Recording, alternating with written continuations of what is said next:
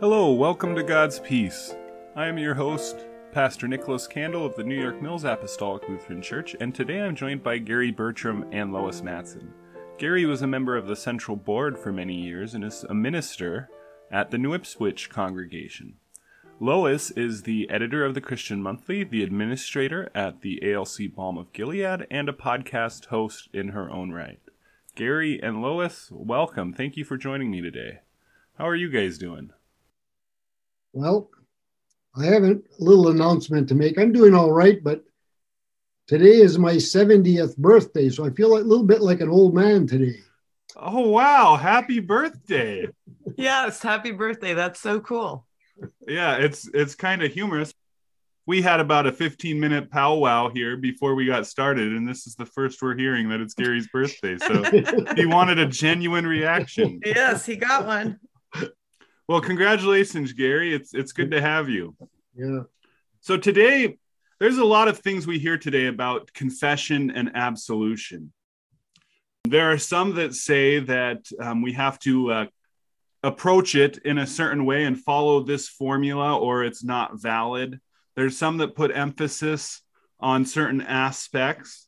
Luther calls absolution a golden treasure um, the proclamation of absolution, a golden treasure. John says in his epistle, if we say that we have no sin, we deceive ourselves and the truth is not in us. But he says, if we confess our sins, he is faithful and just to forgive us our sins and to cleanse us from all unrighteousness. And James says, confess your faults one to another, pray for one another that you may be healed. So, confession and absolution definitely has its place in the life of the church. And there are many different um, opinions concerning that. Well, today, Gary and Lois are going to help us go through Luther's Small Catechism, and we're going to um, study that on confession and absolution. But first, we need to uh, get to know our guests a little bit.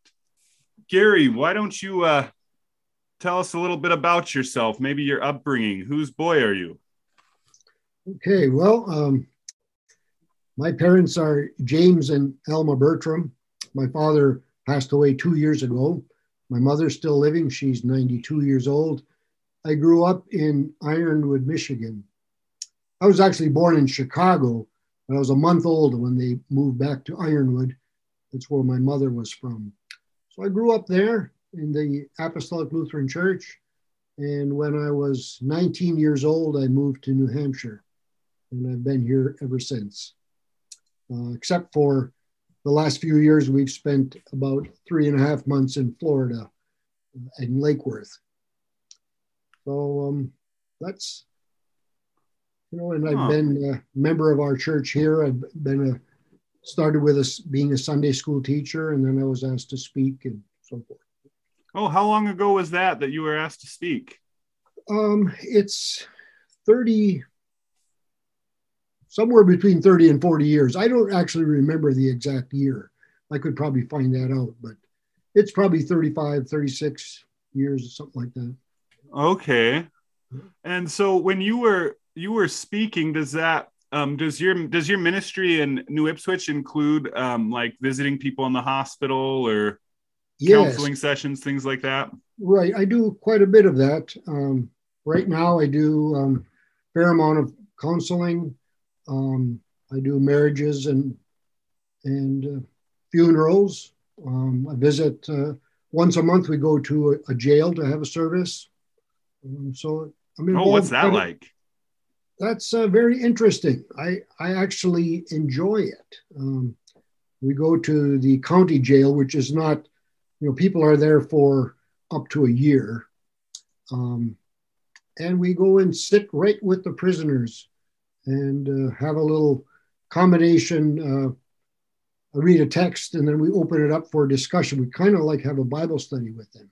Oh, nice. It's very, it's very, uh, it's rewarding. It really is. It's, I enjoy doing that. Sounds I could get like that. It.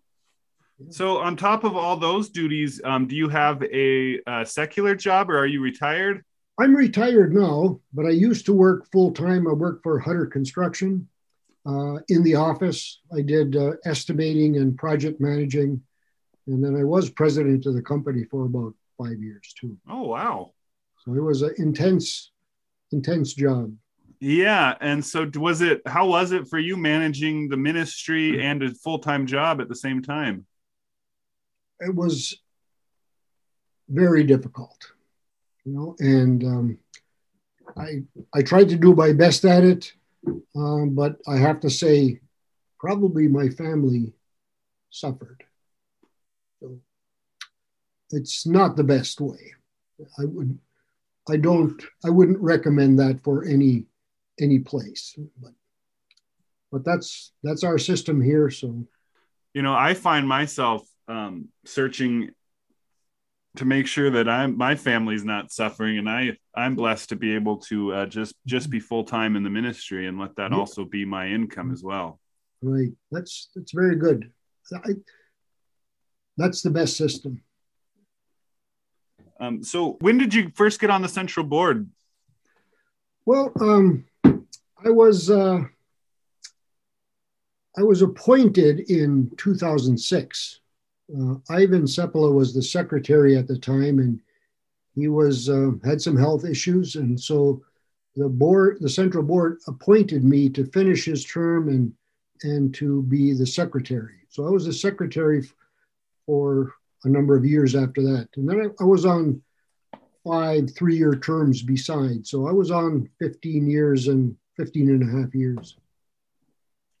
Um, so for those who may not know, what what is the central board and what's it for? Well, it's the um, it's the governing board of our federation of 50 something churches. Um, we do we do the paperwork and the and the busy work plus plus we also do um, the examination for candidates to the ministry. We do ordinations. Um, and we're uh, a place to answer questions. But, but of course, there's still, um, you know, as the board, we would meet and discuss the matters of our congregations and the federation. It was a time of uh, lots. It was lots of discussion time, uh, doctrinal issues that would come up, and of course, we studied the the Book of Concord while we were there too, and it was wonderful. It was a good good experience. Good. Do you have a favorite theologian? Well, there's there's no question it's Martin Luther. I mean, I I uh, I've read lots of Martin Luther, what he wrote, and books about him, and biographies and whatnot. I it's very I really enjoy Martin Luther. Do you um, was there a pastor in the Apostolic Lutheran Church that had a big impact on your life? Oh yes, yeah. In my in my youth, back in Ironwood, our, our pastor at the time was Wayno Mattila. Okay? And, uh, and I enjoyed and appreciated his preaching and his teaching. It was very, it was very good. I mean, he wasn't the only one that had an effect on me, but at the time when I was young, it was very good. That's wonderful. Yeah, the Lord has blessed us with many ministers to uh, serve us with in yeah. the Apostolic Lutheran Church. Yes. Yeah. Um, so, do you have a favorite book? Um, are you reading anything lately? I'm reading lots of things, actually, but I'm, I'm not saying I really have a, you know, if I have to, you know, of course I read the Bible, you know, and I try to read every day. Um, I've got I got a broad range of interests. Okay, so um, I like, you know, I've read virtually everything that I can find that Lars Levi Laestadius wrote. Okay? There, there's there's a fair amount, and I'm not bashful to say that I'm a Laestadian. Okay? And there's there's quite a bit that he has written, and um, you know, he's got, there's one book that I really enjoyed was The Voice of One Crying in the Wilderness. This, and this, this is so interesting because it tells us where we came from. And I think it's so important for us to understand that, you know, maybe not our young people today, but me, you know, I, re, you know, I knew well many of those immigrants from Finland and from Europe. And I was able to understand them by studying this. Um, another favorite old book is the Memoirs of Early Living of Early Christianity in Northern Lapland. And I will tell you what's what I really liked about that was not only was it interesting history, but it showed that these early preachers, their awakening, their coming into faith was very different. They were they were not all the same by any means. And I think sometimes we look into the past and we say, well, this is how it was. Well, no, it's it was very it was varied. It was very different. Yeah, I have a question. Yes. Who's the author of the book, Memoirs of Early Christianity? Aatu Laitinen. Okay. Thank you. Another thing that's interesting about him was he was, uh, you know, he was a priest. You know, he was a priest in the in the state church. So he wrote.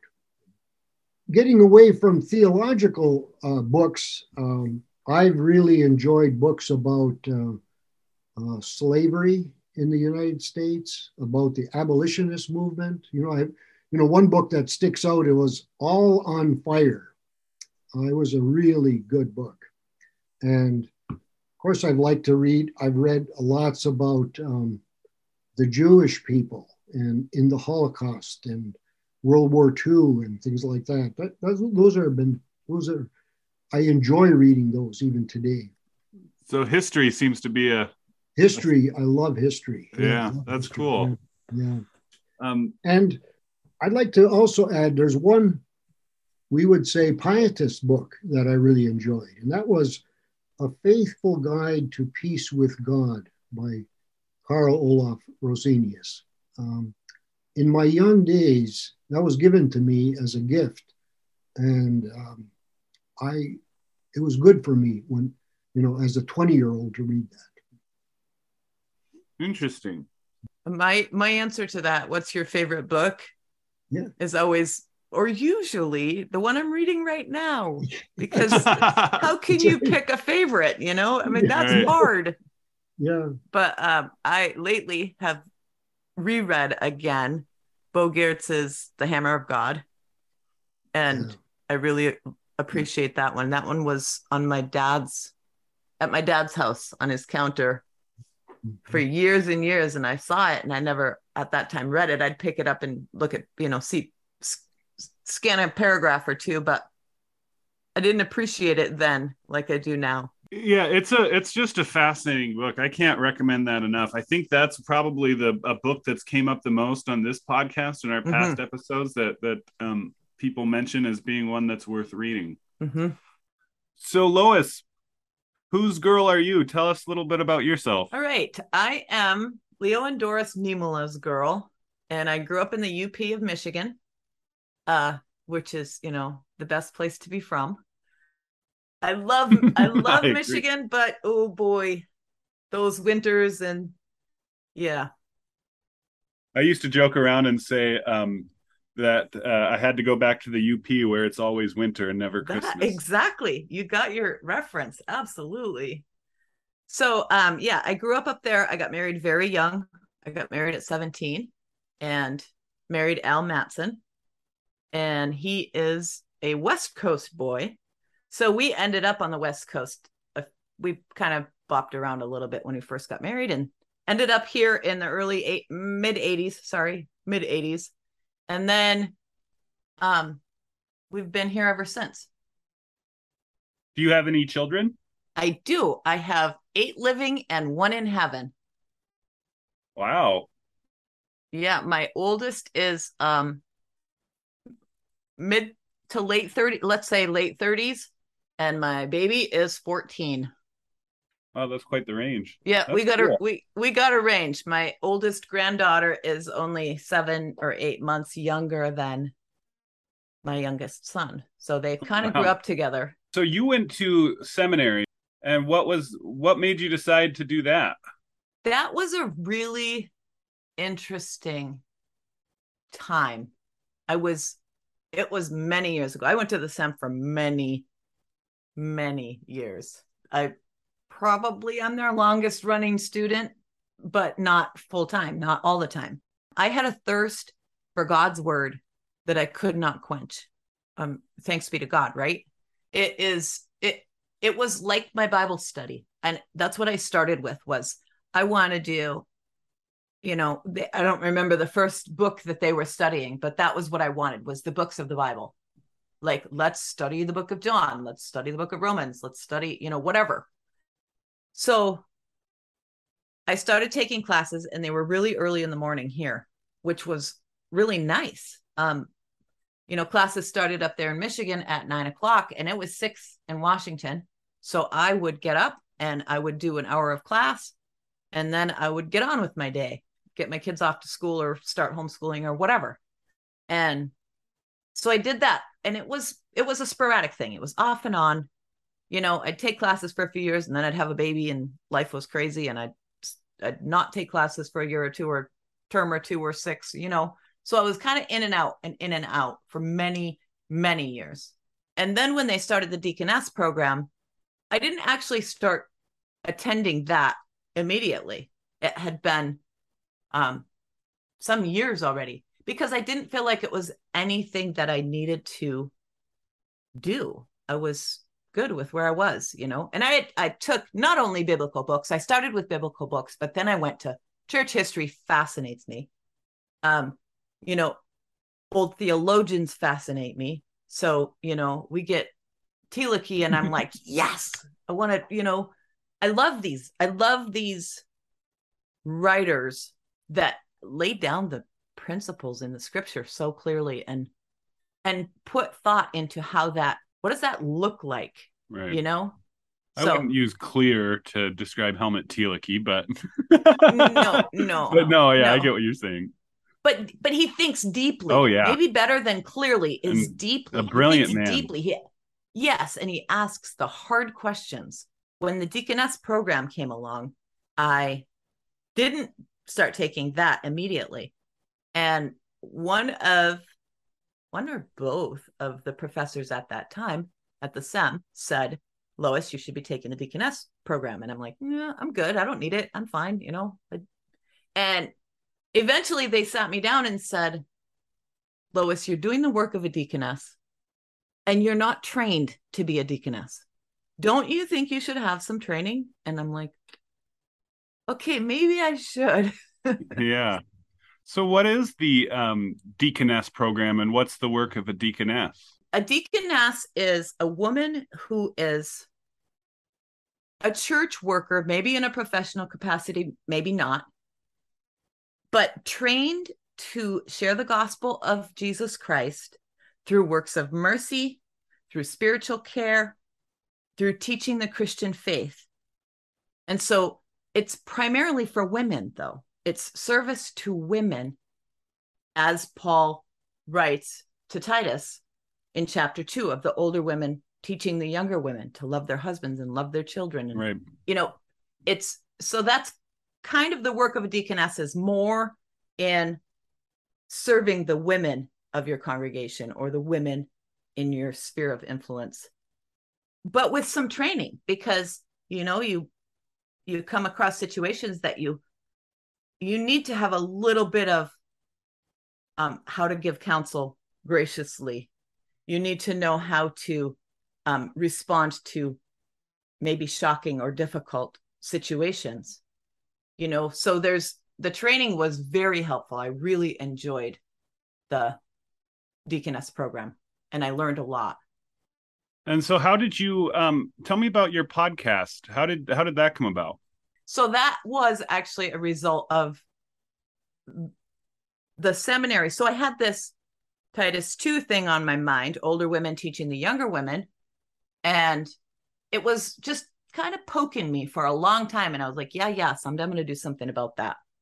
So I was wrapping up my deaconess program at the SEM. And one day in class, it may have been the last day, I don't remember, we were talking about somebody asked, What are you going to do after you graduate? And I said, Well, one of the things I want to do is start a podcast, primarily for women, and talk about all the dicey stuff that we don't talk about because we are afraid to talk about sexual sin. We're t- afraid to talk about addiction. We're afraid to talk about what does it look like for a wife to submit to her husband? Mm-hmm. You know, these topics that we just don't want to touch with a 10 foot pole. And I'm like, I want to talk about these things. I want to interview people and find out what, you know, get some um, help out there for how to deal with trauma. That was a recent one, you know. So um, I just kind of said, yeah, I want to start a podcast and talk about all this dicey stuff.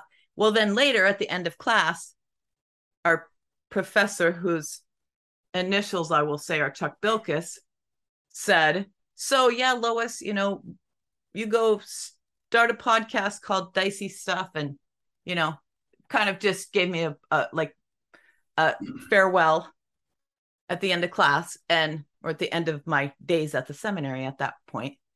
And um so I was thinking about I'm like, boy, as soon as he said that that popped into my head. I'm like, that is a really good name. There it is. For a podcast. But then I was I was second guessing it, you know. I'm like, boy, I don't want to only talk about dicey stuff. Like, I don't want this to be just like always things like sexual sin, addiction, um, you know, submission. Yeah, just only messy things. I'm like, but I really want to talk about real stuff, Mhm. you know, everything real that's worth talking about. So I was talking to my husband, Al, about this title. I wanted to use the title Dicey Stuff, but I told him everything is not dicey stuff. Like there are subjects that aren't really that, you know, controversial or Mhm. important or not it not that they're not important, but that they're not as difficult to talk about or guess controversial would probably be the best term. So he said, everything is dicey stuff. You ask in our ALC background, make a post on ALC community and say, should you use ketchup or gravy on your pasty? And you're going to have a conversation full of dicey stuff because everybody has an opinion and it's their opinion and it's important. Oh yeah. So I realized everything really worth talking about is dicey stuff. So I want to talk about all the dicey stuff that we never talk about, like the issues of the day transgenderism, homosexuality, wives submitting to husbands, sexual abuse, domestic abuse, divorce and remarriage. All of these topics that we just kind of ignore because they're hard subjects to talk about. Yeah. Well, I've listened to some of the episodes and they are valuable even for uh for men uh to listen to. So give uh dicey stuff uh um we'll put a link in the description and uh give it a listen. Thank you. I appreciate that. How long have you been involved with the Balm of Gilead and how did that work? Um, it has been uh, somewhere around good grief. All these years things, maybe 5 years, a little more. Um I started there um working actually in more in like tech technology, like updating the website for them and doing things like that where it was more you know w- working on um editing literature and getting it printed, things like that. So, but um, since then I have become the coordinator. So I'm using, you know, doing more kind of hands-on work rather than a little more um, talking to people and, you know, presenting information and Well, that's that's interesting. Um I suppose I should also ask what is the uh, Balm of Gilead?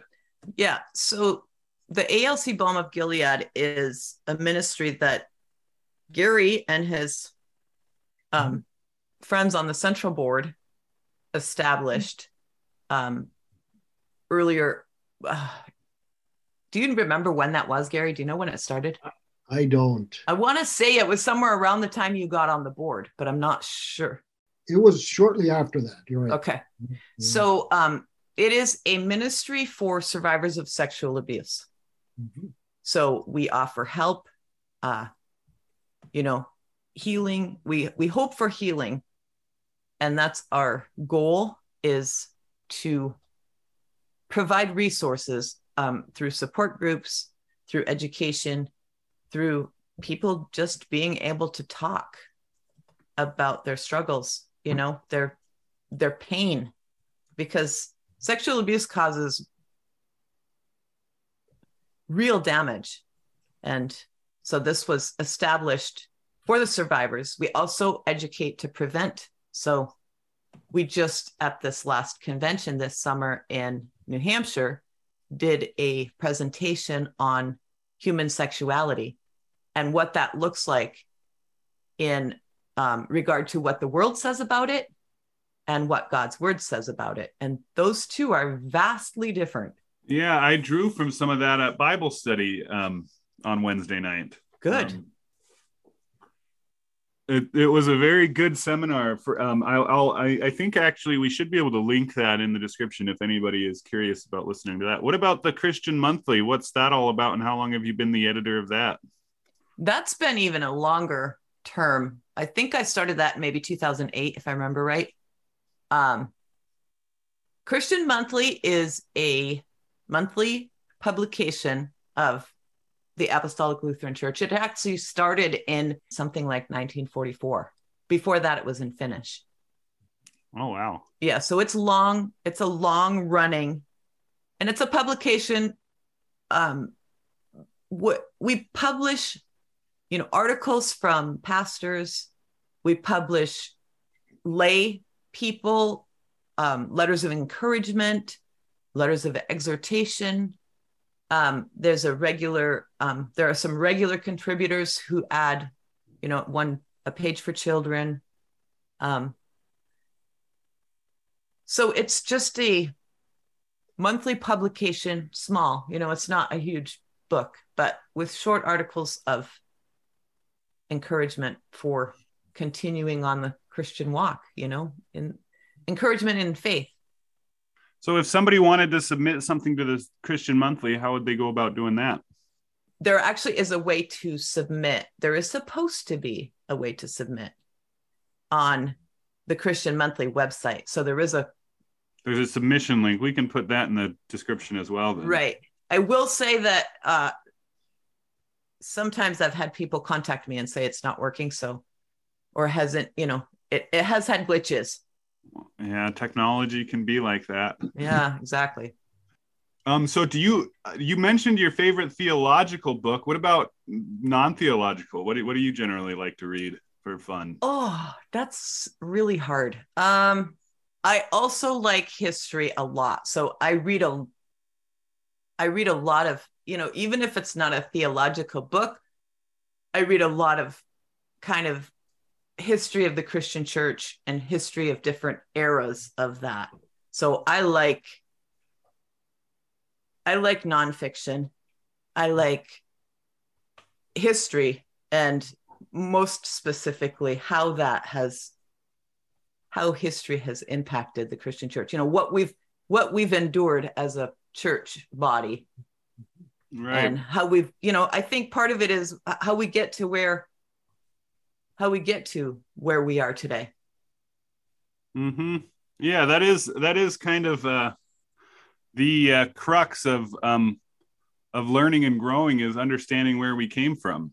Exactly. And that's kind of what we're attempting to do do here. Um, so, Gary, um, mm-hmm. now you're 70 years old, so you've um, you've lived through a lot of different ministers and teachers and um, I'd ask you, how consistent has the teaching on confession and absolution been in your lifetime here in the Apostolic Lutheran Church? Well, it hasn't been consistent. You know, there's been, we've gone through a few different stages along the way. You know, sometimes it's been taught very well, other times it's been taught exacting, and and other times it seems like it's not even taught. What What do you mean when you say exacting? Well, for instance, you know, I can remember in my youth, you know, and I don't remember hearing this from the pulpit, but I remember lots of discussion about, you know, when we confess our sins, that it must be by name, you know, and it must be, you know, you know, it's not like um, it has to be so exact, but if it's not by name, well, it's almost like it's not really a true confession. And I remember that that kind of discussion. Yeah, I remember hearing um, you know, that adage, sin was committed with a name and it yes. needs to be put away with a name. That's correct. Yeah. And there's there is some value to that. You know, I, I believe that, you know, the one that's confessing, um, he's bo- bothered by a particular sin that he's fallen into or something like that, well, I believe there's, he receives more strength if he does it by name. The problem is if it's a demand, then it's that's where it's that's where it's wrong. So when you say exacting, are you kind of talking about the idea that um, in order for a sin to be forgiven, it has to be confessed by name yes. and then receive receive absolution? Right, right, right. You know, and when I began to realize that that teaching was wrong is when I started to hear people say, How can I confess all my sins? Because I don't even remember them. Mm-hmm. I've had so many, I've lived in so much sin that how is it even possible for me to be saved? Well, that's the, the lights start coming on. Well, that's we we have to be careful how we teach that. Yes. Lois, has that been your experience too? Yes, definitely. And I think I think Gary is really onto something when he says that the the sins that we know and trouble us, and that's what we say in the in the catechism, but to receive strength to believe that that sin actually, when I can name it and say, this is bothering me, yeah. that sin actually, I can hear those that thing absolved. Yeah. And then I it gives me strength when the devil comes and says, You did that thing, remember? I can say, mm-hmm. Wait, I heard with my own ears that Jesus forgave that. Mm-hmm. That one particular thing, it's forgiven. So mm-hmm. if you have a problem, take it up with Jesus. I'm yeah, that's beautiful. I really like how Luther calls it a golden treasure, um, receiving that absolution, because um, you know the devil tells us over and over again that if anybody finds out that um, about this sin that's troubling us um, that that they're going to think that um, we're crazy or dumb or gross or um, you know he's going to try to convince us that we're the only one. And so when you do give voice to your sins in confession and actually claim them as something that you have done and um, and then and then hear the absolution um it is amazing because you're not receiving what the devil told you you would get here someone is hearing your sins and instead of receiving condemnation and judgment you receive absolution which is total forgiveness yes and um, that's beautiful and that's that's really what um, luther what he uh, highlights in this opening section of the con- of the catechism, he says, um, it says, What is confession? And he says, Confession embraces two parts. One, that we confess our sins. The other, that we receive absolution or forgiveness from the pastor as from God himself, and in no wise doubt, but firmly believe that through it our sins are forgiven before God in heaven. And so I read that, and um, Luther says quite plainly that confession embraces two parts that we confess and that we receive absolution.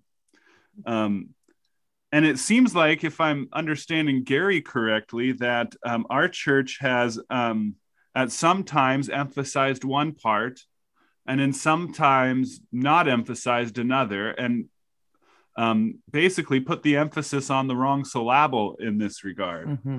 Um, but I really appreciate how it says two parts, and confession is one of those parts, as well as absolution. Um, so, what do you what do you think about that, Gary? Um, about confession being a part and absolution being the other? Well, that's um, that's how it that's how I see it also. I mean, so I believe that in our history, we have stressed confession more than absolution, and uh, and I believe confession is good. This, like you say, like Luther said, this is a golden treasure. It's a wonderful, wonderful grace that we can do that. But uh, absolution is has to be connected with it. And again, I want to go back to this um, naming of sins.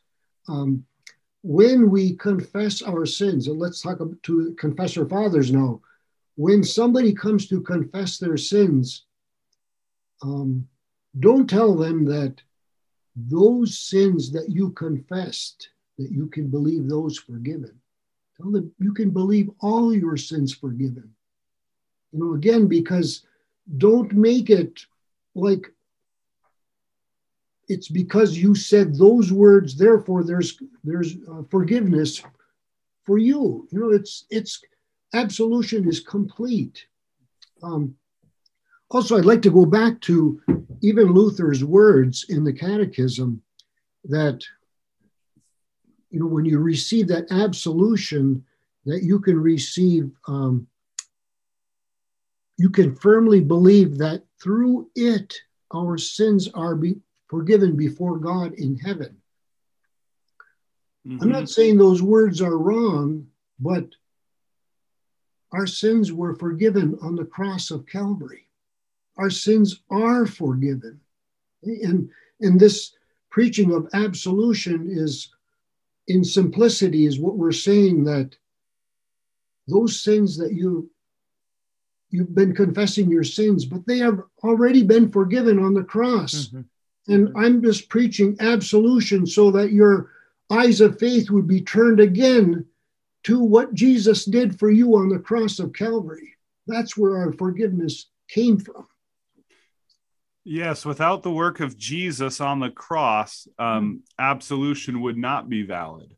That's right. That's that's the that's the, where the strength of it comes from. Yeah. yeah and and um but it is much more than just a reminder. It is a active declaration that is, is, the word of god and does have power. Mm-hmm. that's right. It is powerful. But i think um so we oh go ahead. But i think it's not a transaction in that i confess these things and i receive forgiveness for these things like like when i buy something at the store you know I, right, I give them yeah. the money and they give me the thing. Mm-hmm. No, yeah, that's a good distinction to make. Um, mm-hmm. Because we tend to be very transactional about those things. And we definitely do bring that into our relationship with God. Right. Um, we do it in our prayers. We do it all our lives thinking, if I give, then I'll get. Mm-hmm. Yeah. And that's just not always the case. Yeah. We live in quite a different time than Luther you you notice he says that um, you confess to a pastor. My question is, um, what if um, what if it's a situation like uh, like New New Ipswich where there isn't a full time pastor, where there's minister? Does it have to be a minister that you confess to? No. Here's where also Luther's understanding comes in.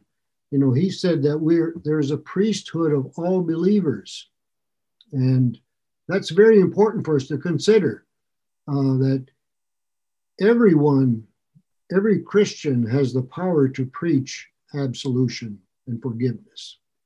Um, is there a benefit to doing it with a pastor? Yes, I believe I believe that would be uh, a great benefit. I think a pastor with, um, you know, not necessarily saying that the, the pastor has the most ex- spiritual experience in a congregation, but yet he does have experience of dealing with people and he can give uh, advice and consolation, uh, scriptural advice and consolation uh, for to the to the person who's troubled.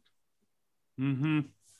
I've I've found also that um, the pastor is the one that God has called to serve you in this regard, mm-hmm. to take care of your spiritual needs and to be your spiritual shepherd. Mm-hmm. Yep. And um, so there's there's no better place to go yeah. um, with these kinds of issues than the one who God has called to that role.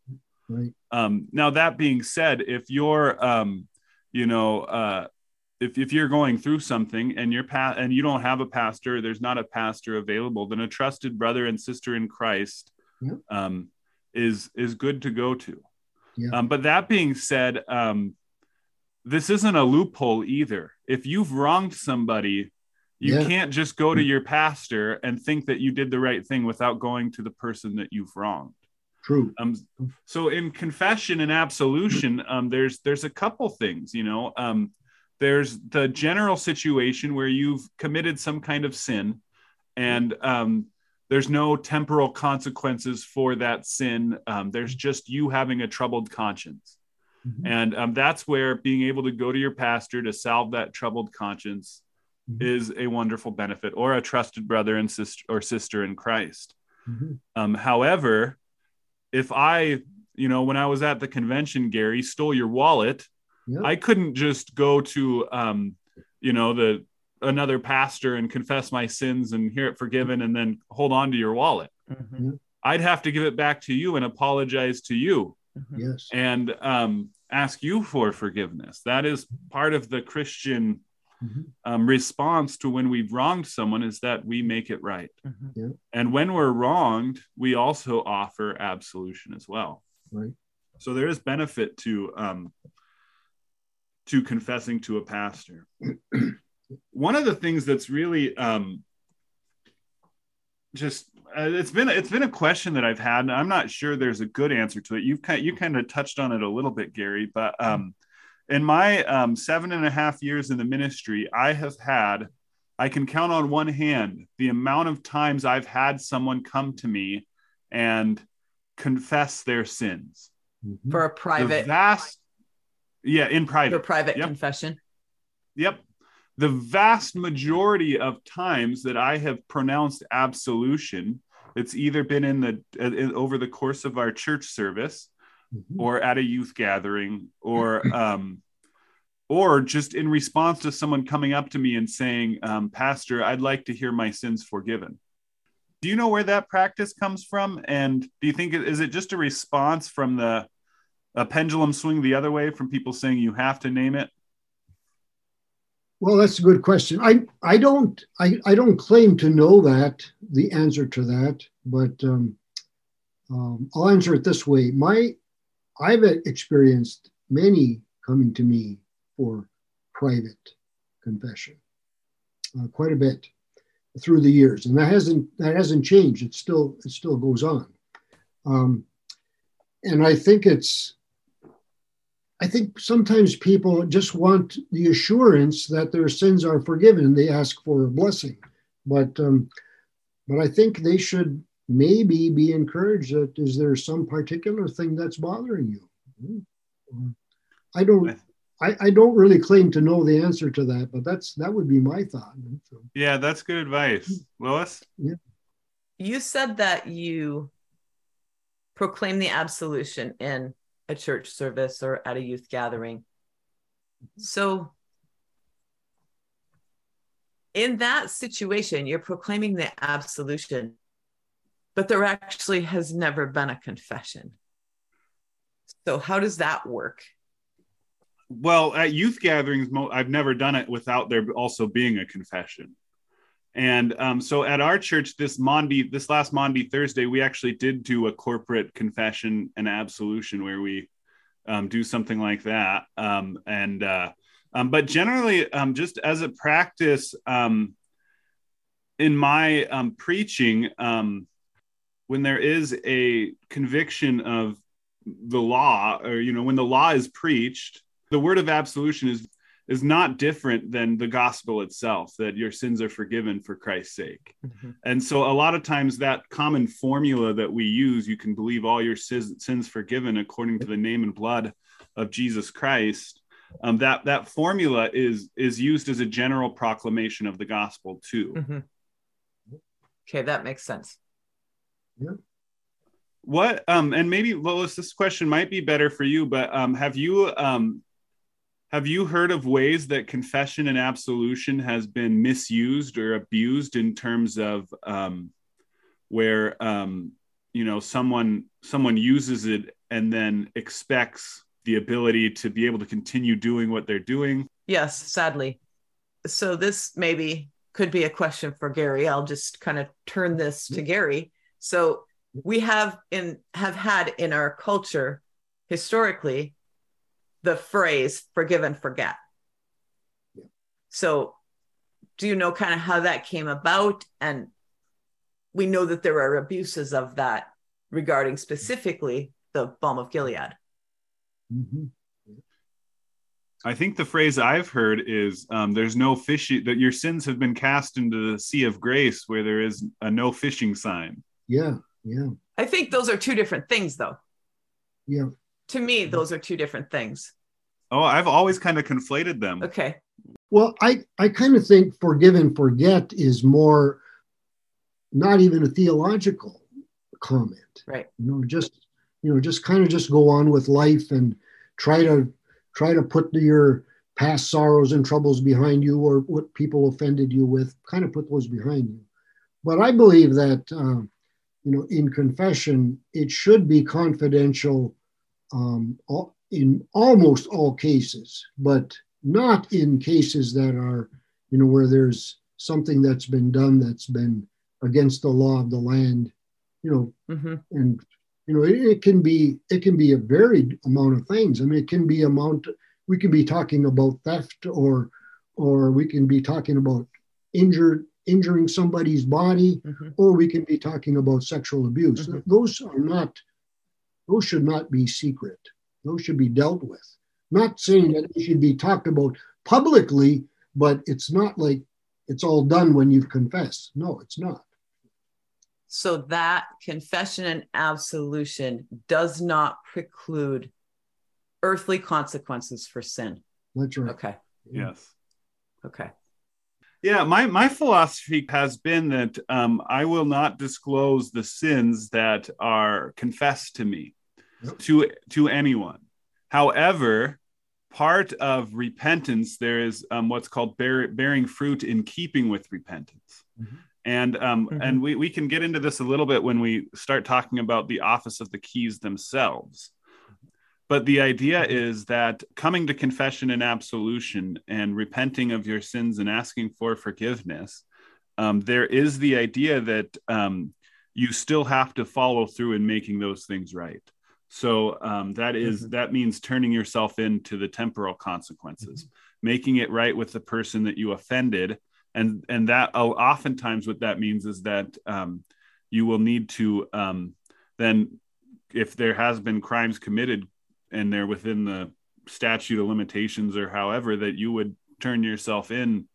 You know if you robbed a bank give the money back and face the music Mhm. that's part of the that's part of Mhm. repentance and so we encourage everyone to bear fruit in keeping with repentance hmm But let's uh, let's not to make that um, a legalistic teaching, though. Too, I mean, if you know, you used the example earlier, you know, saying that if you took your somebody's wallet, you would return that. But there's many pla- many kinds of sin that we fall into that we can't do that with. Right. If we have if we have the ability to do it i think it's very good and proper. But how do you turn i mean people have murdered people. I hmm mean, you can't bring their life back. If you commit Right. adultery you can't change that. I mean, Right. there's many things that that we cannot pay back hmm Right. I just don't think it's the proper place for the pastor to be the one who has to go and report things or anything like that. It mm-hmm. should be the one who has committed the crime that bears fruit in keeping with repentance by mm-hmm. turning themselves into the temporal consequences for their sins. Mm-hmm. I got a question Oh, okay. though that we need to go back about the fishing in the sea of grace. I think more than like that being a forgive and forget um, parallel. To me, forgive and forget means someone has wronged me. I must forgive them Yeah. and then forget that it happened. As God says, I will not their sins like those transgressions are god does not remember the cool thing about that is when god does remember he acts to save when it mm-hmm. says god remembered noah you know god remembers the people of remembered the people of mm-hmm. israel when they were in slavery in egypt. And every time he remembered something like that he he acted to save them and get them out of that situation. Yeah it's not like he forgot. Right, mm-hmm. exactly. So we mm-hmm. use forgive and forget kind of like God doesn't remember my sin, so you shouldn't either. Well, first of all, we're not God and we have memories and we have, you know, emotions and traumatic mm-hmm. experiences actually do something to us. But the other the other one where you're fishing in the sea of grace to me is more like dragging up a sin that has been confessed. It's bothering me. Like like i go and fish that thing back out of the sea of grace and put it back in my backpack. Like i'm going to carry this again. And it's like no mm-hmm. it's been drowned in the depths of the sea of grace jesus has that in his backpack thanks he's bearing it on his body in stripes and and you know nails through his hands and feet and a crown of thorns he's bearing that you're not so don't go dragging it back out of the lake. Perpetrators will misuse both of those terms, forgive and forget, and fishing in the sea of grace. Um, forgive and forget means I've confessed, it's been proclaimed forgiven, and now you, my victim, must forget that it happened. And there are no consequences for this earthly consequences.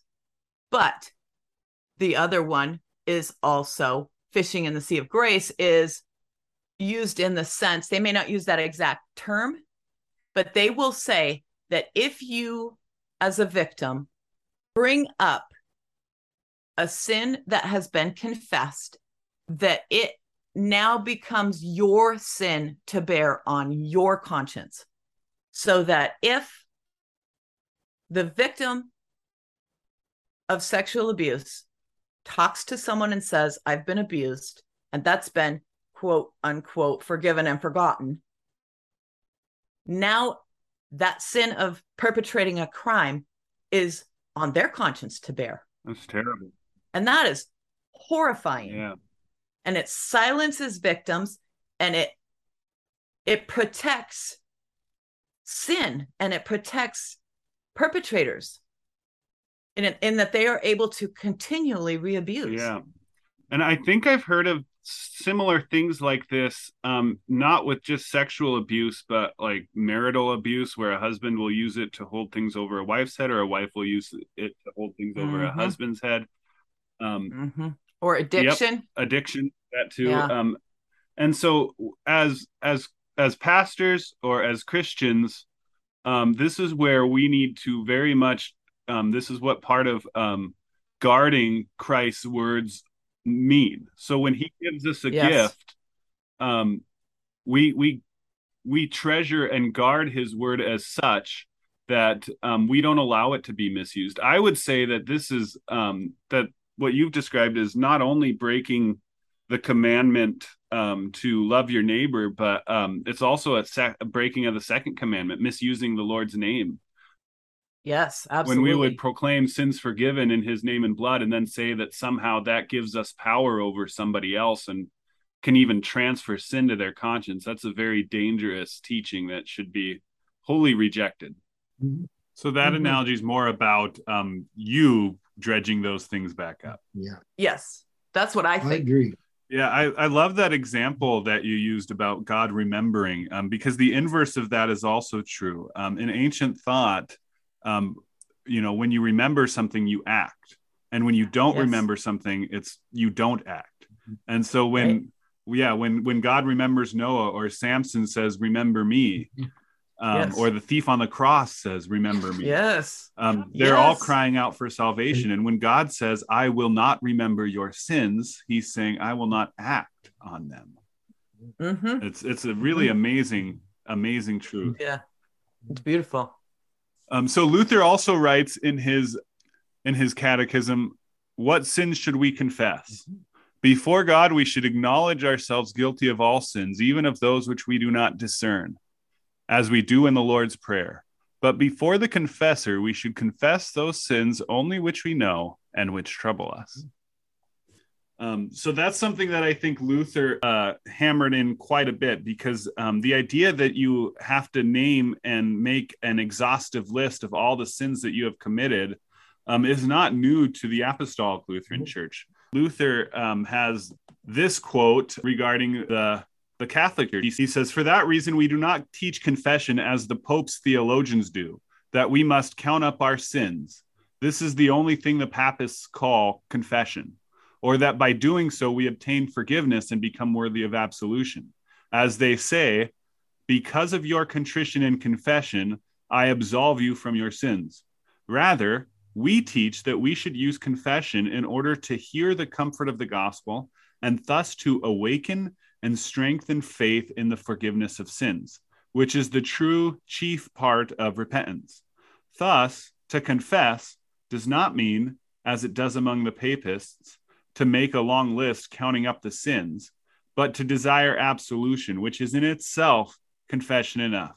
That is, that we acknowledge our guilt and confess that we are sinners. Nothing more should be demanded or imposed on us about counting up by name all or some, many or few sins. You yourself could then point out something which especially burdens your com- conscience, for which you need instruction and advice or special comfort as is often necessary for young, inexperienced people and also for others. Mm-hmm. So that's an excerpt from a sermon, and it kind of deals quite well with what we've been talking about.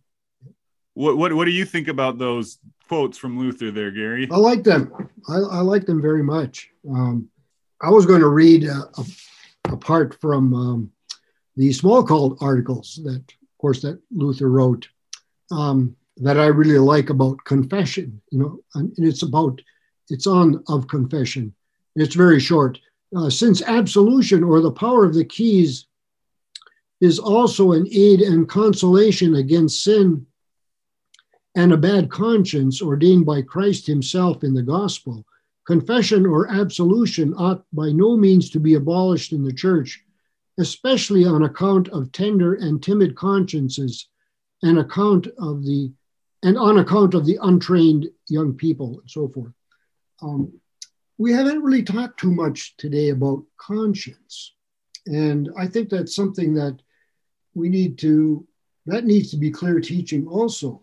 You know, God has given us a conscience, you know, and that's what Luther's talking about when we confess those things that we know and bother us. But, you know, let let's not let our conscience be affected by somebody else's teaching or somebody else's convictions or things like that. I mean, God has given us a conscience, and it's not like it's perfect. Um, there's a saying, you know, let your conscience be your, your guide, but that's not even true. I mean, a conscience can be hard and and it can be um, broken. broken. Yes, right. But the tender yes. conscience, that's this, that's the beauty. That's one of the most beautiful things for a person with a tender conscience is to hear, you know, their ability to confess their sins and to hear those beautiful words of absolution.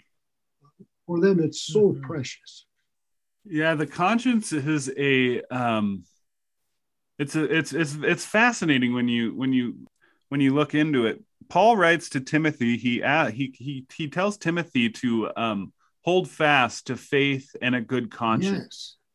Yes. And then he brings up these two people, Alexander and Hymenaeus, and he says that those two um, did not do that. Yeah. And um, over the course of that, they shipwrecked their faith. Yeah. Mm-hmm. And um, so the conscience, I think, yes, is a gift from God, but it's something that we have to guard. Yeah um, mm-hmm. and um, it can be broken. For example, when I was um, 12 years old, um, I used to ride my bike to the grocery store that was down the street from our house, mm-hmm. and one of the neighbor kids taught me a way to steal. Um, he mm-hmm. he showed me that um, you could go to the clearance section and take the you know 39 cent price tag off of a dented can of tuna and uh, you know grab a uh, a new comic book and uh, wrinkle up the back page and slap that price tag on it, and they'd sell it to you for 39 cents. Mhm. And so that's how it started. And I remember feeling pretty bad about it. But the more I could, pretty soon I was walking in, filling up my pockets, and walking out. Yeah. And uh, the first time was so much harder Yeah. than the last time. Mhm. And uh, I Mhm. felt bad for it, but it was more like I was more afraid of getting caught. Yeah. And so I had severely damaged my It conscience. was. Yeah. Mhm. And it wasn't until I did get caught um, that um, I was actually able to deal with the repercussions of that and and face it. Yeah. Mhm. But but yeah, it's very easy to um, it's almost like uh, like blazing a trail. You know, if you're walking through the woods and there's no trail, it's hard. Yeah. But the more you walk down that same route, you're going to make a trail, and it will be easier and easier to go down that road. Right. Yeah. Mhm. Mhm. By the same token, though, the absolution and the confession, confession and absolution, and hearing the gospel can heal that, retenderize that conscience. Oh True. yes. That's true. And I would even say um, uh, that's why it's so important that we um, do make a practice of being around the hearing of the Lord's word, um, because Absolutely. because the um, the Word of God does that as well. Um, You Mhm. know, through the preaching of the Mhm. law, um, we are definitely convicted of our sins. Um, through the Mhm. preaching of the gospel, we definitely receive that assurance that Christ has forgiven them. And um, Right. The reason that our consciences are so fit, uh, and I shouldn't say the reason, but because our consciences are so fickle and can be Mhm. broken, and one thing might be okay for another, but not for someone else, that underscores the importance of being regularly around the preaching of God's word because that's what Mhm. centers us. As Gary said, you know, let your conscience be Mhm. your guide. No, let God's word be That's your guide Yeah. You know adam and eve stole the knowledge of good and evil in the garden and so now we have that knowledge of good and evil but we're not supposed to have it Mhm. um who what did adam and eve know about good and evil before they ate of the fruit Only good. only good Mhm. yeah oh, and and where did that come from God said it is good. Everything is He made is good. yeah and and really it comes down to it was god that was their knowledge of good and evil now in our day and age um how many how many times do we hear even christians say well that's not the god i know Yeah.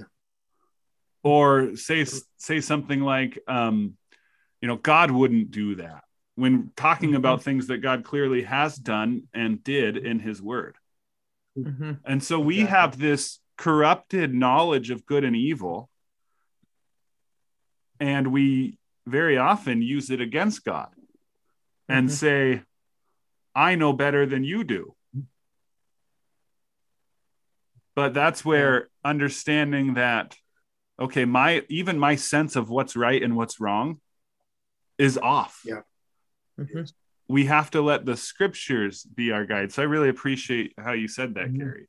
Mhm. And again, that even confessing sins by name, that that that's connected with like repairing our conscience. I mean, the uh, our Mhm. conscience in that way. So, in regard to that, then I know people with a very tender conscience, sincere Christians who will weep over their sin. And they have sins that they do not have the courage to Yeah. speak because they are so, at least to their Mhm. mind, they are so heinous and so despicable that they can't open their mouths. It's like there's more to the story, but I can't say it right now. You know, so what about those sins? Are they forgiven? Yes, they are. We we we proclaim the absolution of all. Believe all your sins forgiven. Believe them all forgiven. There's That's good there's no to be limit. able to there's no encourage limit them. to God's grace there. Yes. Yeah, I, I especially like that part of um, Luther's quote where he says, um, Thus, to confess does not mean, as it does among the papists, to make a long list, counting up the sins, but to desire absolution, to de- but to desire absolution, which is in Mhm. itself confession enough. Yeah. Yes. I, I noticed that too. I still think there is um, that is confession enough, um, but there is still value when your conscience is burdened mhm. um, to um, to give voice to that which burdens you and to to to bring it into the light and to Mhm. receive forgiveness. hmm Um, not not for salvation, but maybe because we have salvation and we need that assurance. hmm Well, the devil and our own conscience is going to toss it back in our face. Yes, that's You know. true. That's true. The devil's going to say, You're not even a Christian because you did that. Mhm. And, you know, our own frailty of our own self is also saying, How can you be a Christian if you do things like that? Right. where if we've confessed it by name and heard the absolution, we can have the assurance that that thing by name has been forgiven, not just all of my sins in a general sense. And the pastor didn't actually know about this one because I mm-hmm. didn't say it, Right. but So that I did somehow say doesn't. count- Yeah. No, I see where you're coming from. Yeah. so it, it's like really would would would I receive absolution if I actually named that one thing, which is why I encourage people in that situation to speak those things like give that burden to Jesus, Mhm. not you. You don't have to carry that. hmm But but that's also weighed on the balance of I don't have the courage to speak all the things because they're so terrible, you know, in certain cases. And and as the conscience is repaired by the blood of Jesus and as the as the absolution does its healing and the gospel does its healing in a person i think they are more able to bring those things forward. And I think um, people need to be encouraged also that, you know, the sin that we fall into, you know, even though we can say it's so bad and everything else, it still is common. You know, it's unfortunately, I'll say it's common. You know, people have fallen into some Mhm. pretty grievous sin in our midst, you know, and Mhm, it's mhm. maybe as as a minister or pastor, sometimes we get uh, maybe callous of it because we hear we hear what people have fallen into, but God's grace is Mhm. great. Jesus paid it all. Amen. Paul says um, that no sin has overtaken us that is not common to man. Amen. That's Right? Am, am I remembering? Yeah. Yeah. And help me finish no that verse. temptation Yeah, no temptation. no temptation Yeah. But as but with the temptation he will provide a way of escape. Yeah, a way to bear it and escape. Yeah. and and I would also say that um, we we tend to um, hear this and know it, but um, in this conversation, I think it's especially uh, important to um, bring up and underline that um, all of our sin, all of it, everything you have ever done, everything you will ever do, was cast upon Jesus. He took all of it upon himself and took it all to the cross. The wages of sin is death, and he paid those wages in full for you. Mhm. And that's the gospel. that's right. He laid Mm-hmm. on him the iniquity of us all. Yes. Mhm. And so so so those sins that we're afraid to give voice to because we're we think we're the only one. Well, we're not first of all. And second of all, Jesus has paid that price Right. in full for you. He knew Mhm. them. He knows them Mhm. very well. In the catechism luther continues and he says which are those sins that we should confess? He says here consider your station in the light of the 10 commandments. Whether you are a father mother son daughter master mistress servant whether you have been disobedient unfaithful slothful whether you have wronged anyone by word or deed whether you have stolen neglected wasted aught or done any harm. Um, so that's a pretty exhaustive list. It is.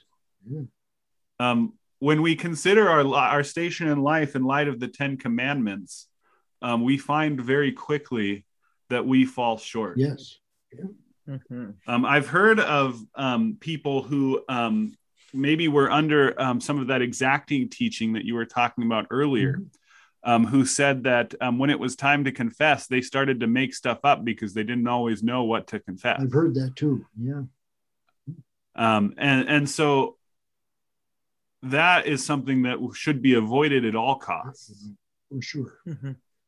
um, the the idea that um, you would um, that that that teaching would lead someone to think that and do that is is terrifying in and of itself because what what you're doing when you're when you're making stuff up is you're you're simply giving lip service for the um for the the, the ears of man Yeah. you know and god gives us this um sacred gift to really be a blessing to us not for us to uh, misuse in that way Uh, related to that is, you know, even in my experience, it seems like some people would come and they would have a long, exhaustive list, you know, and not saying I can't, I can't see into their hearts, but that's how some people confess. And others, it's just this one thing is what's really bothering me. You know, they don't say it's just this one thing, but you know, they have one thing that's Mhm. really bothering them and they want to uh, confess and hear the absolution for that. It doesn't have to be a long list. right Mhm. not at all So then maybe this is a place to bring up the question at a conversation with an older woman.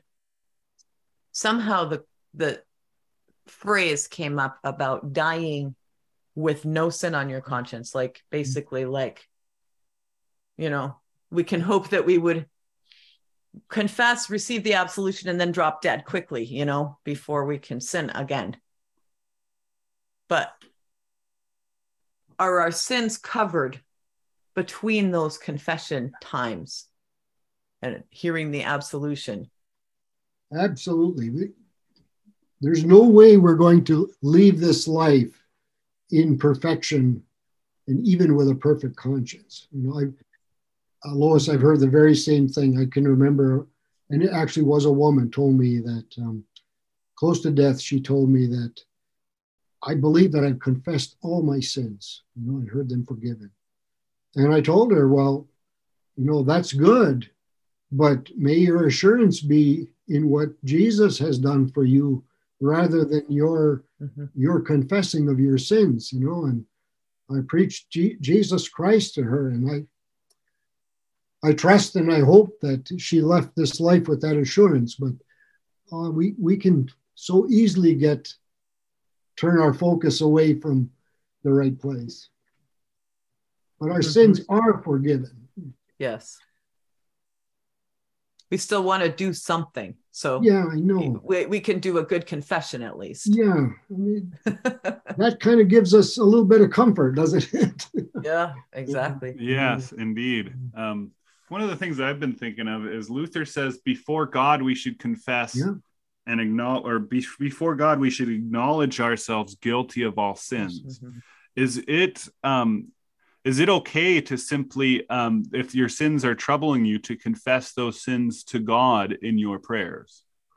Of course. And that's that's what we do in the Lord's Prayer also. I mean, we are Yes. we are confessing before God. And I know that's another teaching that's been in our movement is that there's no forgiveness unless you for, unless you confess and ask for your sins to be forgiven.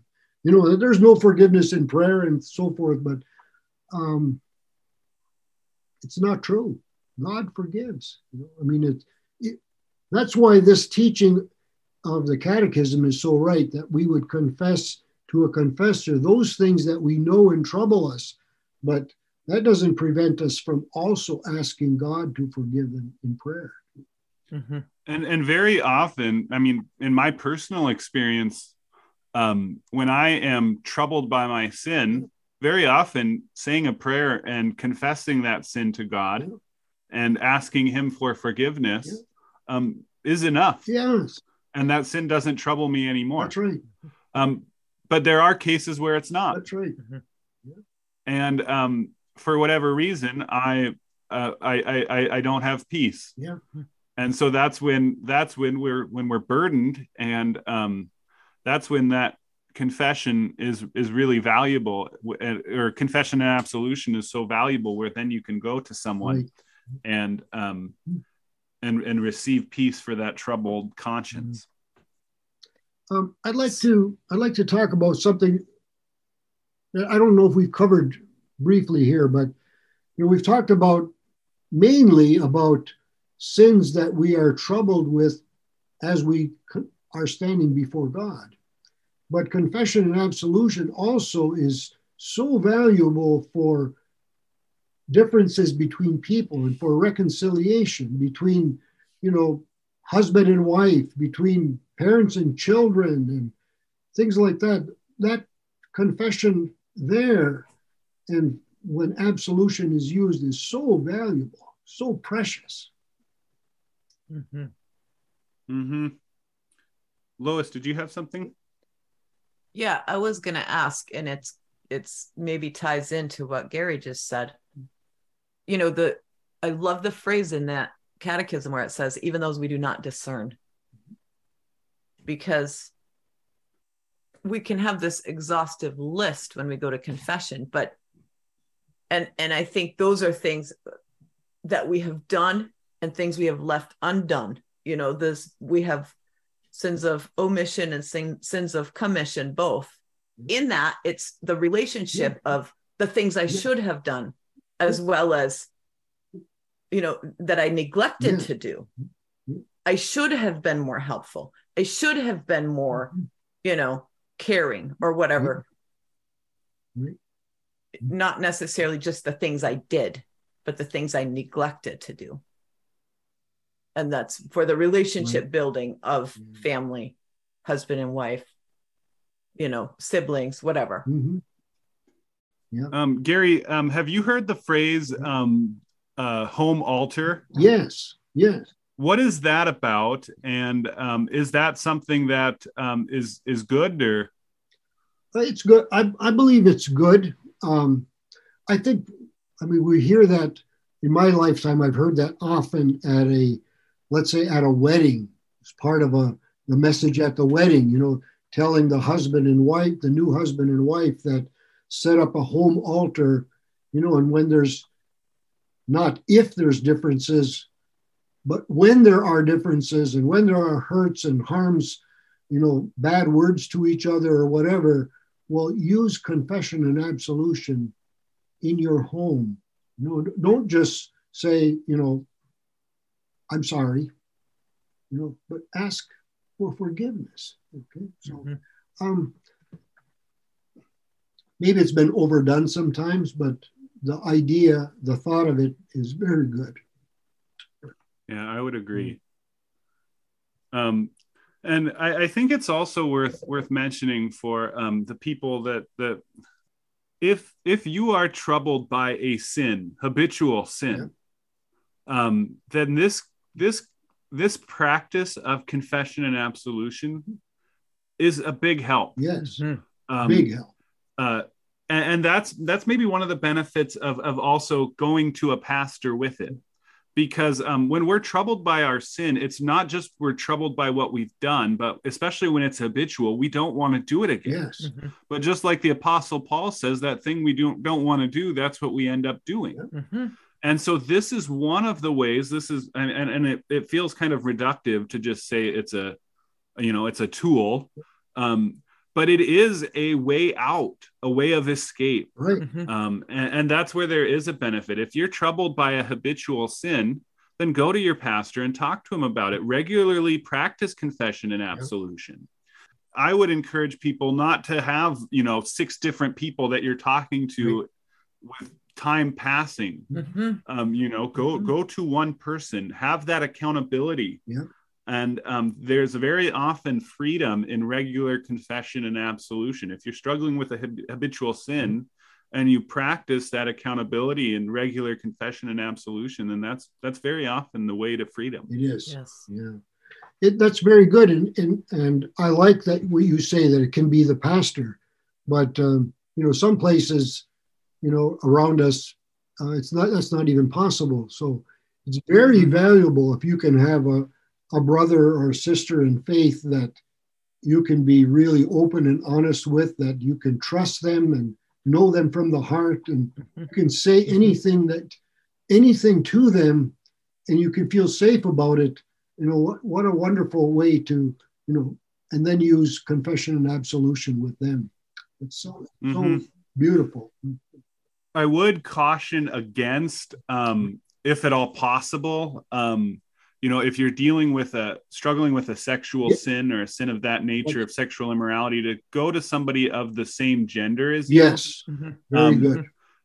That that would be that would be. Pre- I mean, it's not always possible, and and also um, maybe, uh, and, and this is where it's good to go to an elder too, if at all possible, someone who's got a little more experience Mhm. um, uh, not because um, not because somehow the absolution is invalid, but um, you'd want to guard against um, forming inappropriate bonds or um, um, receiving advice that may not be correct from a younger person. The absolution is valid, Yeah. but but you when you're give when you're finding yourself in those situations where you can have that conversation about what you've done um, there's also valuable advice that you can receive from your pastor or an elder or Yeah. someone else um, but I, I think um, you know don't go um, I, I would definitely advise against you know uh, you know confessing your sins to the girl that you have a crush on or the boy that you're um, looking to um, start a relationship with That's Yes. right.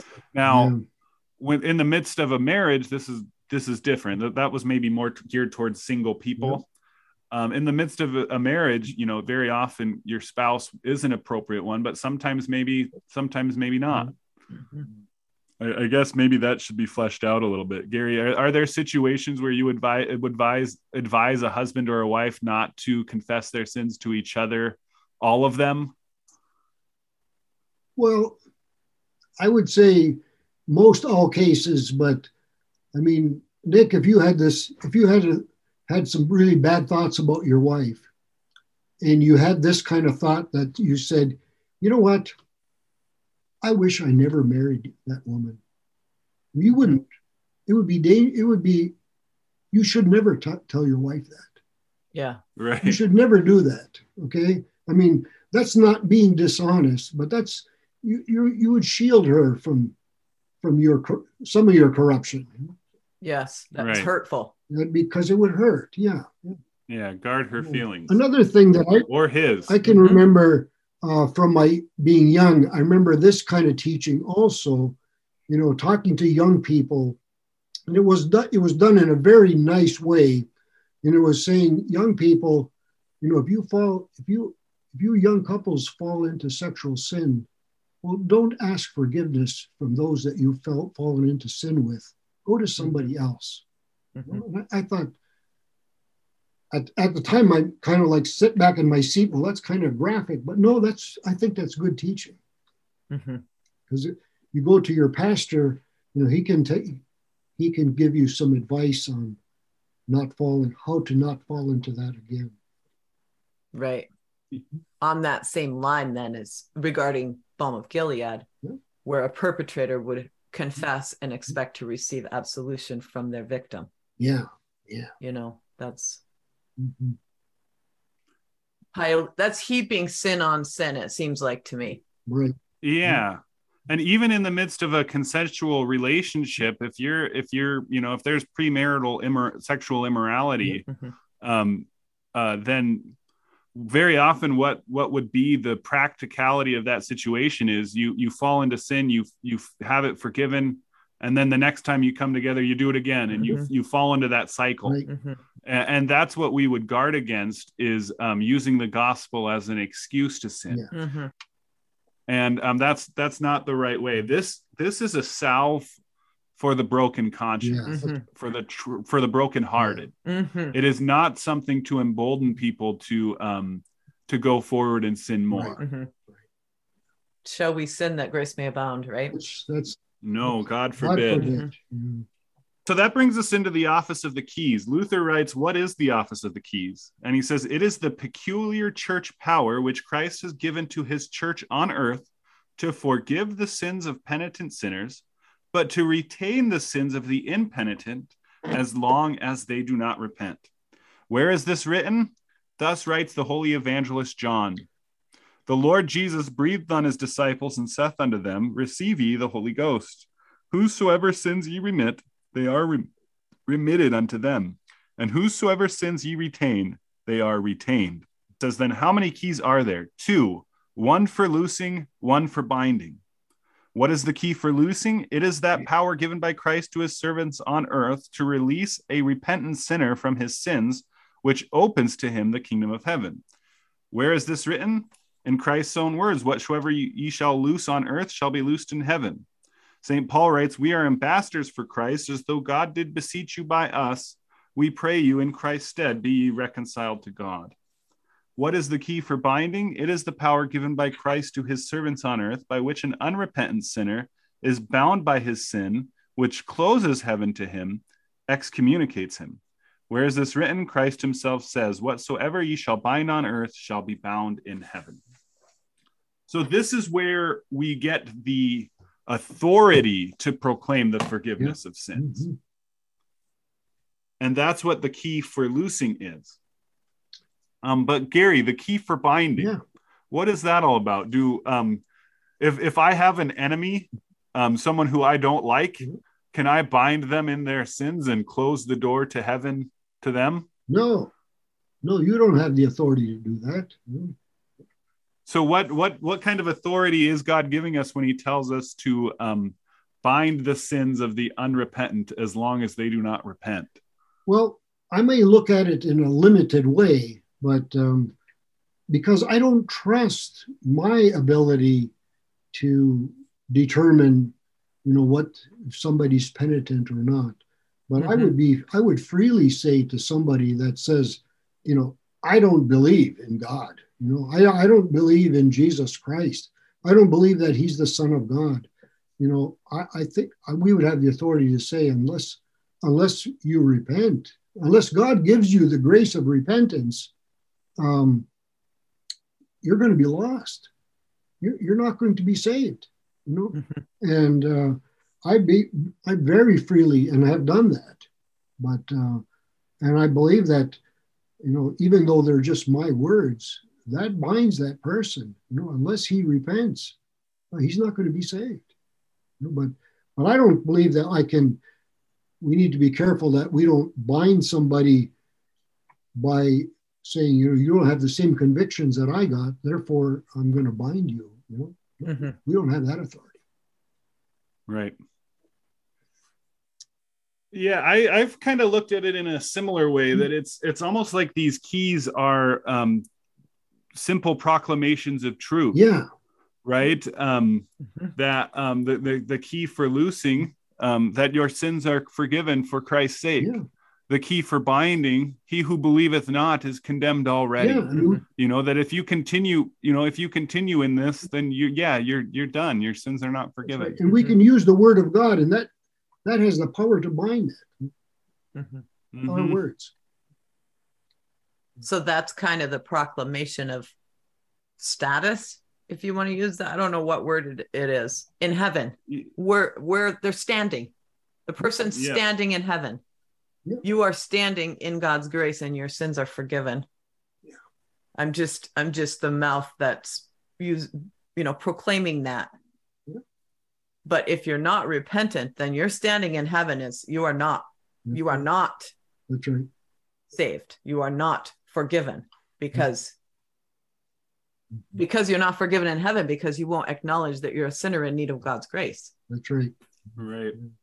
And and let's this is a this is a place that is if we really can see it this is such an important place. I mean just think nick lois we have the power to preach the gospel. It's been given to us people mm-hmm. that we can actually preach. Believe your sins forgiven because of what jesus has done isn't that a wonderful, isn't that a great authority and power we've been given? let's use it. Yes, it is. Yeah. And it is, um, I, I don't know if you appreciate that until you've been on the receiving end of it. Yeah. Yes. And, and that's where I would encourage those who um, maybe feel like this is just old fashioned, like it's not for you, Mm-hmm. to take advantage of this gift. Yeah. Mm-hmm. And I don't mean that in the uh, the sense of use it wrongly, but but to take it up and use it. Yeah. Use it. and to um you know if you're troubled by your sins to confess them and hear them forgiven because there's nothing more beautiful than giving voice to that which the devil tells you will bring only condemnation and judgment and then instead receiving grace and mercy Mm-hmm. And what a hindrance it is to our faith when when we have something that's bothering our conscience and the devil is able to come and preach to us that how can you be a Christian when you've done this and and it's something that bothers your conscience. Oh, use this confession and absolution. It's such a such a great thing, blessed thing to con- to strengthen our faith. Through it, Mm-hmm. faith are strengthened.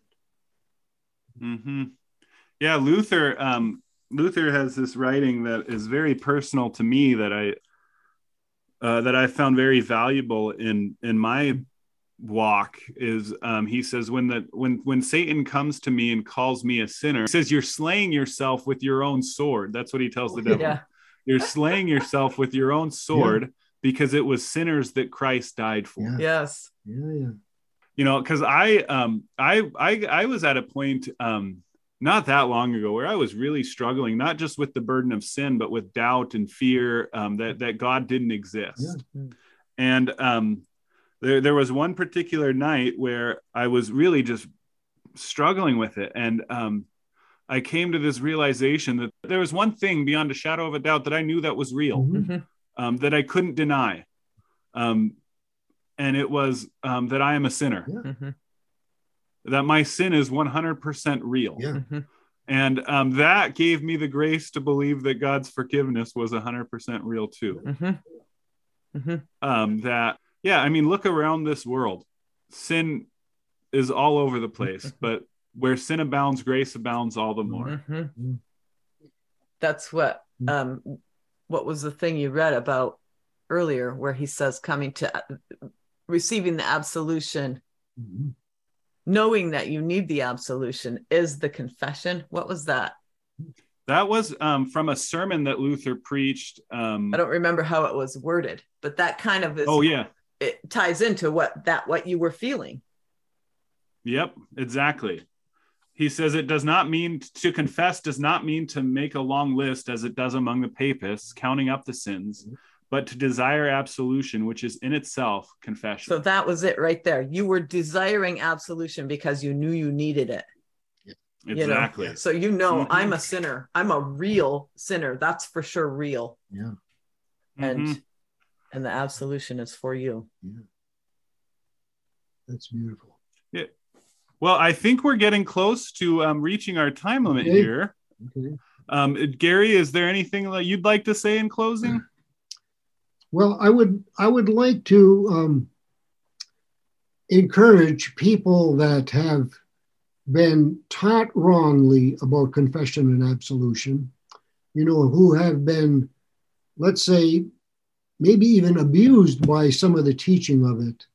I would like to encourage them to look beyond that and look into the teaching of the scripture and of, of the catechism and see the benefit of it.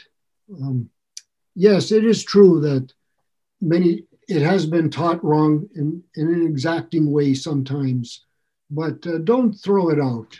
This is a wonderful teaching. It's a it's one of the means of grace that we that's in our doctrine, and it's an important piece. So uh, um, I need this. I you know all my all my life from a young boy uh, this has been precious to me Mhm. and and it's not something that's in the past it's for today too Mhm. Yeah, thank you. Lois, how about you? Is there anything you'd like to say in closing? Yes, I will add to what Gary said and say, you know, the the small catechism has this short explanation, but there is more to read Yeah. in the large catechism that will flesh that out Yeah. in really, really beautiful ways. So I think, you know, the small catechism is wonderful and it's a great teaching tool Mhm. for memorization, for, you know, we have those things kind of, we're marinated in them. Mhm. But if you're confused about something in the small catechism, then go to the large catechism and see what that document has to say about it because it's much more comprehensive. Very good. Well, thank you guys for coming on. I've really enjoyed this discussion. And that's it for this episode of the podcast. If you'd like to hear more of Gary's preaching, you can do so at the um, New Ipswich Apostolic Lutheran Church's website. And if you'd like to hear more from Lois, you can do so by listening to her podcast, Dicey Stuff. Both of those links will be available for you in the description. This episode of the podcast was brought to you by the Eastern Mission Board of the Apostolic Lutheran Church. So thank you to them for supporting this endeavor. Of course, our goal is to be self self sufficient. So if you'd like to donate, you can do so by visiting the Patreon link in the description. Well, until next time, God's peace. God's peace.